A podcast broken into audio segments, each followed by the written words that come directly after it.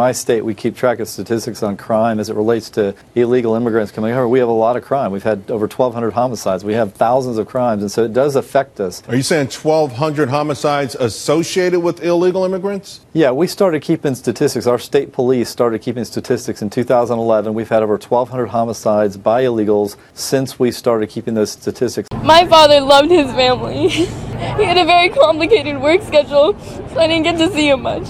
But the day that I was to be able to see him when he got home from work, after I hadn't seen him for two days, he got picked up by ICE and I couldn't see him at all.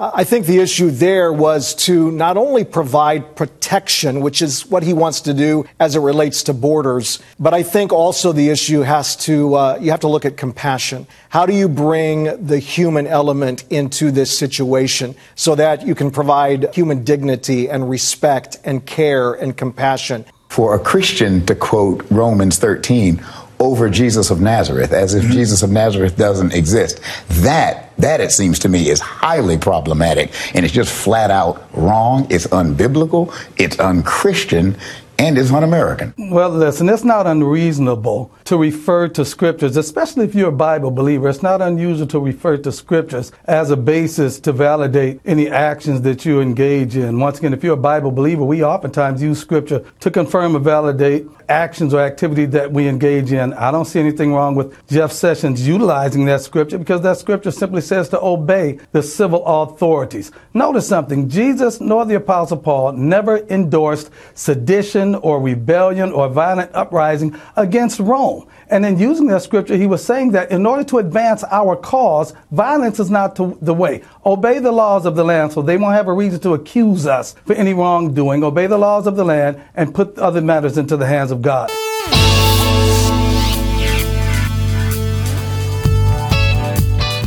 Life matters, and the issues in life matter because they affect how we live our lives. In this podcast, Pastor Walt McFadden thinks out loud about truth and discerns how it is being applied to everyday life. Thinking Out Loud podcast is a production of City View Church in Minneapolis, Minnesota.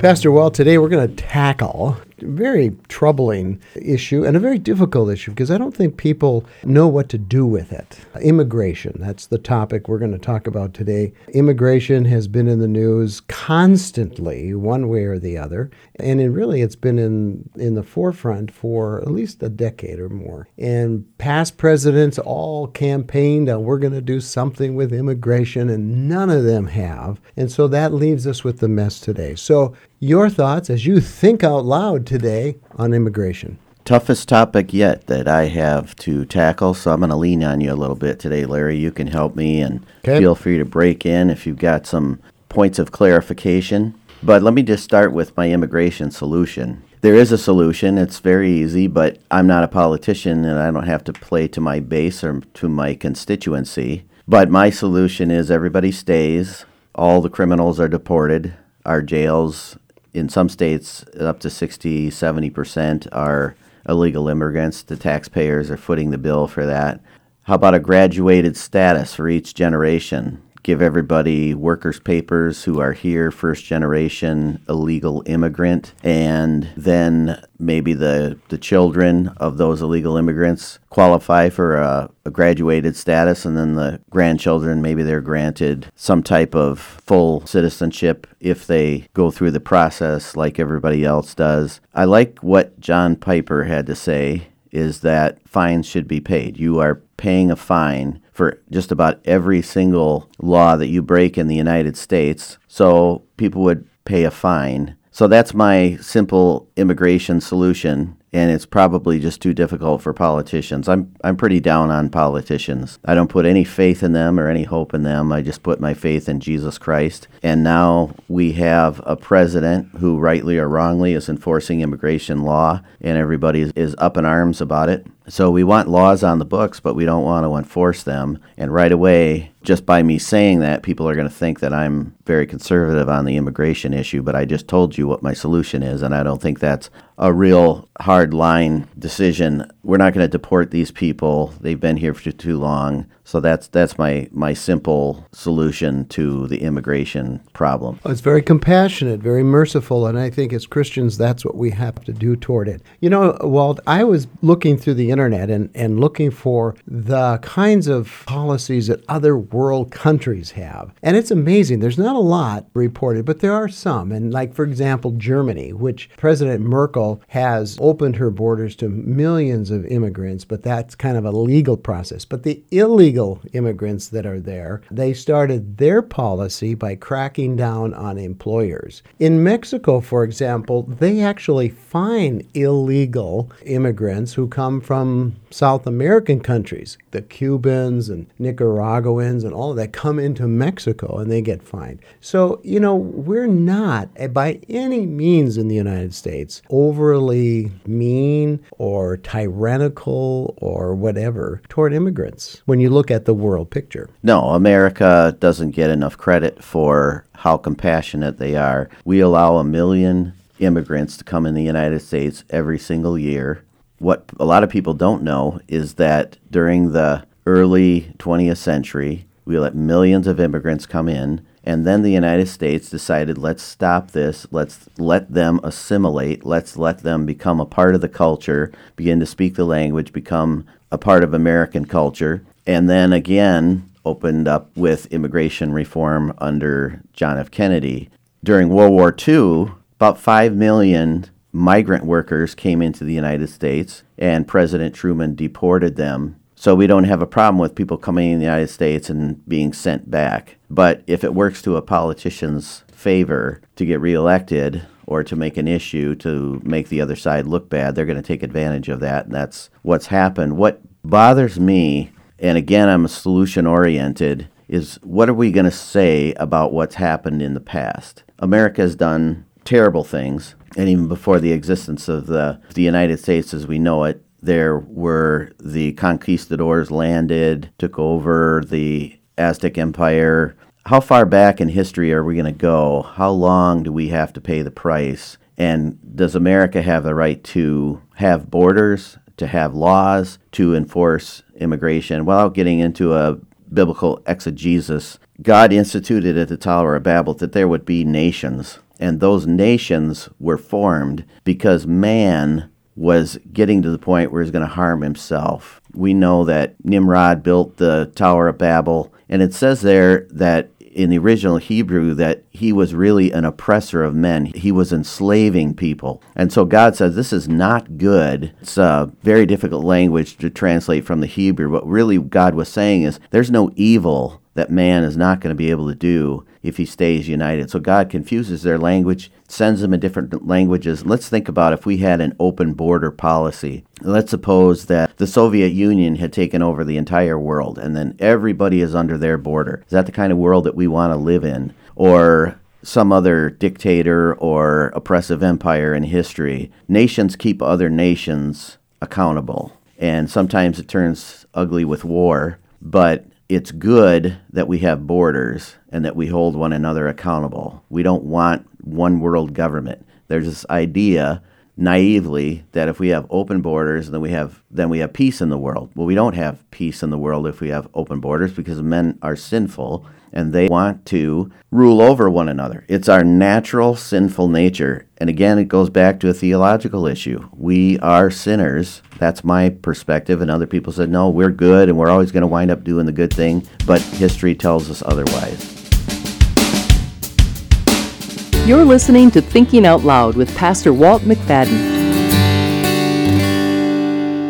you just sparked a thought in, in me, Walt, as you're thinking out loud, is the management issue because it's a whole lot easier to manage a city or a county or a state than it is a national government, right? You're able to, to get things done at a local level. You know the people that are there. Well, that's the same thing here when you deal with one world government. I mean, I just can't imagine what you just said if was a reality. I mean, it would be a mess, and you'd have more anarchy on the local level than you would, you know, law and order. Yeah, that's exactly the point, and we're getting to the point where we're coming to anarchy in the United States with the idea of sanctuary cities. We're going to disobey federal law. Sometimes in the history of our country, it's been good to disobey federal law, but in this case, I think we are getting ahead of ourselves and not holding our politicians accountable and forcing them to make a decision and like we were discussing before the podcast, every single president and every politician said that they are going to do welfare reform, and we haven't had it since Ronald Reagan signed off on the amnesty for 5 million illegal immigrants.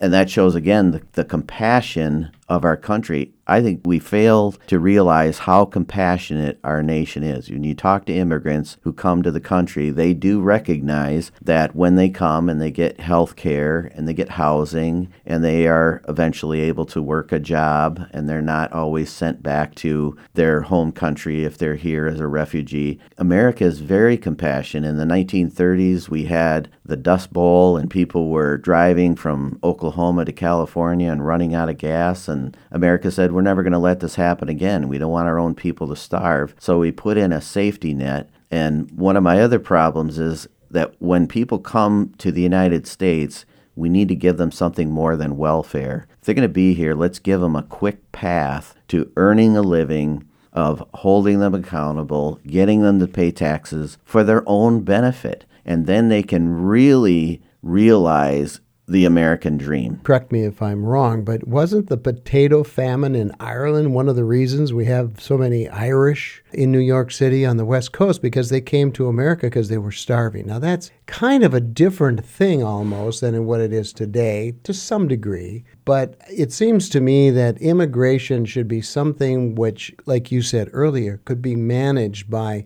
people of industry. I mean, infrastructure in the United States can handle more than a million, supposedly. I mean, that's why they set a million legal immigrants every year because they know there's not that many places where they can live, they can go to school, because all of that creates a problem upon our infrastructure. But let me ask you a question. I hope you can answer it. Why are sanctuary cities and why are we so concerned to break the law for people coming to America that are illegal? What is it in the mindset that sets a person in that direction? Well, if I were to look honestly at human nature, I would say it is to the advantage of the politicians in those cities to allow those people to say because they're going to vote for them. I mean, that's a plain and simple fact is that when people come, they see that the Democratic Party is sort of the party with this safety net. They're going to take care of them. And so they're more inclined to vote for the Democratic Party. They may come from a socialist leaning country. And so that's sort of their bent. And they're told the Republican Party is the conservatives and you want to stay away from them and you want to vote to your, to your benefit. So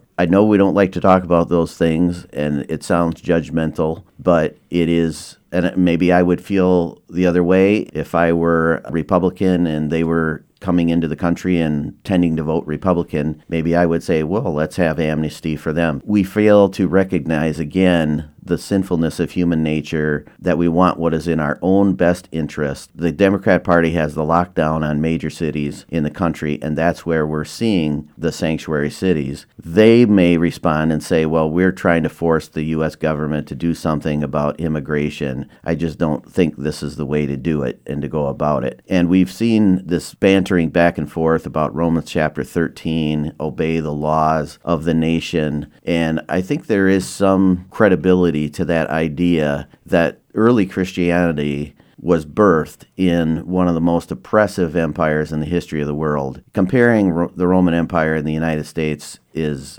like night and day. It's impossible to compare the two. Very oppressive. Over half the empire were slaves. Okay. And yet, Paul says to the church in Rome that you have to obey those authorities over you because God is ultimately in authority over them. God has placed them in power. And it goes back to the idea of the sovereignty of God, that God is in control. I don't think that we are justified in a nation that takes such good care of immigrants, of disobeying the U.S. government. Again, giving them benefits, housing, health care, all of those things when they when they come in. There's also the idea of how it affects other immigrants around the world. And when we were helping plant a Brazilian church, there would be occasionally Brazilian couple or individual who would come to faith in Christ and they would feel convicted about coming here illegally and they would go back to Brazil. They felt that they had broken the law and they were disobedient and it wasn't that the church had a particular opinion or viewpoint. They weren't telling people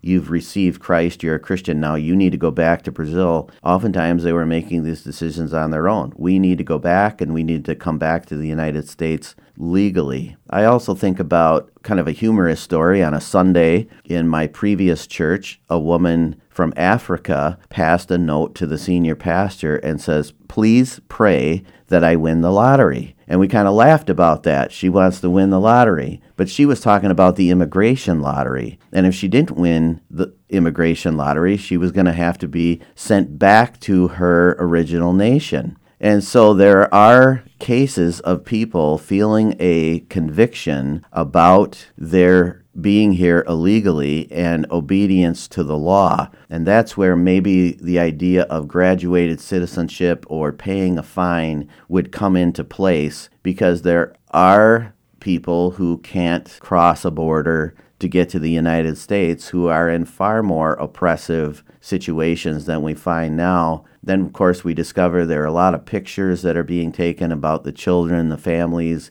at the border that have been proven false. The practice was instituted in 2014, not under the Trump administration. So there's a lot of politics and there's a lot of phoniness by the press. And so people need to be informed and read. So read an article that is as far left as you can find, and then read an article as far right as you can find, and you'll find the truth probably somewhere in the middle. It would almost seem that if we could get just get politics out of the issue, get both parties out, and let's look at the issue from not only a humanitarian, compassionate side, but also from a legal side. We have to protect America against things that are not healthy for our country. And as some have stated, that some Middle Eastern people who are not friends of democracy in the United States have come through illegally, and that bothers me a lot because we have now imported, allowed the importation of terrorism into America,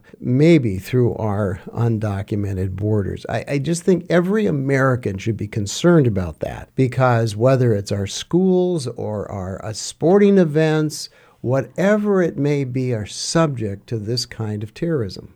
Yes, and again, when I look at the history of our nation and how it was formed, some people are saying that we have to open up our borders to Mexico because during the Mexican American War, the United States stole land from Mexico. Are we going to be like Middle Eastern countries that carry back grudges for literally thousands of years? Or are we going to just move forward on issues and say, yes, America has committed its share of sins just like any other nation, but we can't have anarchy. We have to have some common sense and we have to move forward in the most compassionate way possible. And again, look at what we've done to the Native American people rather than assimilating them into the culture. We've put them out on reservations and it's really a sentence to poverty and to a life where you don't you can't build a legacy or an inheritance for your family we have to somehow solve the issue and the problem of immigration, of assimilating the people back into the nation. Is there racism in this? Of course, there's racism in this. Is America a wicked nation? Of course it is. We abort babies, we celebrate homosexual marriage. There are all kinds of things that we can say. And as Christians, I, am looking for the Christian solution. I'm looking for the kingdom solution. We are not of the world, we're building our own separate kingdom. And it is impossible to build a kingdom through the world. We have to do it as the church. And if the church can't stop the bickering and the complaining and the arguing and just the ridiculous talk about how America stole the land in the first place, so they don't have any moral ground to stand on. I think we've tried in many cases to right the wrongs of the past. And maybe it's not perfect, but it, it's an imperfect kingdom. It's a kingdom of the world. But what is the church going to do? We are saying that for the most part, I read through comments from a number of prominent evangelical leaders, ones that we would respect. And for the most part, every one of them said we need to find a way to keep people here, not break up families. It's just the method of how we go about it. Look, if people want to build a wall and that gets us legal status, why is that a big deal? So what? Let them build a wall I don't know if a wall will work or not, but who cares? If it's a compromise, just do it. And the moral pontificating by our politicians, oh, whatever it is, $36 billion. Are you serious? The way our government wastes money, that we're concerned about $36 billion for a wall or whatever it might cost? Let's get this thing done and, and get this over with and move on. I don't think our politicians want it solved. I don't think they want to move on. I think they want to use this issue to stick it to one another and try to get the moral high ground and play to their base. But that's not how we're to operate in the kingdom. You know, I really spoke strongly to my congregation this past Sunday. The minute we start a discussion, we call a person uncompassionate, we call them racist. That has no place in the body of Christ. We have to leave our personal feelings out of it. Isn't that a revolutionary idea in the church. We got to leave our personal feelings out of it. There's a verse I found as we get close to the end here that I thought was really powerful. And it's Leviticus 19:15. You shall do no injustice in judgment. You shall not be partial to the poor, nor defer to the great, but you are to judge your neighbor fairly. Isn't that amazing that we shouldn't be partial to the poor? We shouldn't be partial to the immigrant. We shouldn't be partial to the foreigner or the rich or whoever it might be. Sometimes we can use some common sense and address these kinds of issues in a very practical manner. But it's just as bad to give partiality to a poor person than it is to a rich person, to judge fairly. Here's an issue that I thought about from the early church. I've been reading some books about the early church. It's really fascinating. But you had a culture because of the sexual promiscuity, people were throwing their babies in the trash. So they wouldn't necessarily abort the baby, they would have the baby. And Christians would walk through the alleys in the early mornings of the hour listening for the cries of the infant. And they would pull the baby out of the trash and they would bring it home and they would adopt it. And you can see even the Apostle Paul talks so much about adoption. It was an important part in the Roman Empire to be adopted by somebody, to be given an inheritance, to be given status in the culture. So they didn't bypass the law. They didn't go down to Caesar's palace and protest abortion or tossing babies. By their actions, they set an example for the world. There is value in this life. Same thing with marriage. Women were treated as second class citizens, no better than a slave, a a man could have multiple wives, mistresses, and then came Christianity into the world and said, no, a woman is valuable.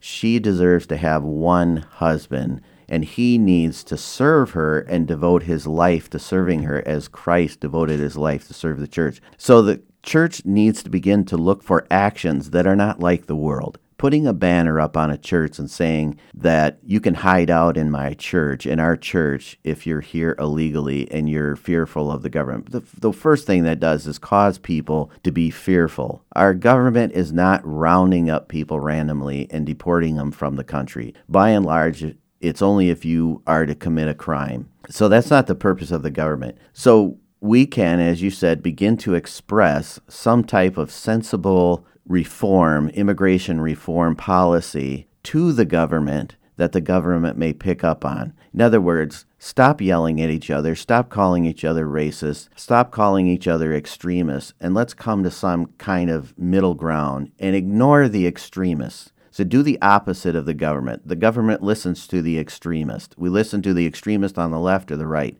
Stop listening to those people in the church and say, we're going to start having conversations. And if a person has a conversation with you and says something that you don't like, you have an obligation as a believer to listen to this person, to their side of the story, and to love them as your brother or sister in Christ and not berate them or belittle them or put them down because of their opinion. We've got to start to talk in the church because the world is not talking. And I go back to that passage the Attorney General referred to in Romans 13, talking about, you know, obey the laws of the land. When you talk about the context of God's law, God's law is always for protection, it's always for peace, it's always for harmony. And so that's why when you look at the issues that we are facing with immigration reform, all the issues, challenges that we have seen over the last couple of weeks, you have to have a come together approach. We hope you enjoyed the podcast today, and please let us know your thoughts on our topic. We want to hear your feedback and your concerns as you think out loud. Please visit us at cvcmpls.org. That's cvcmpls.org.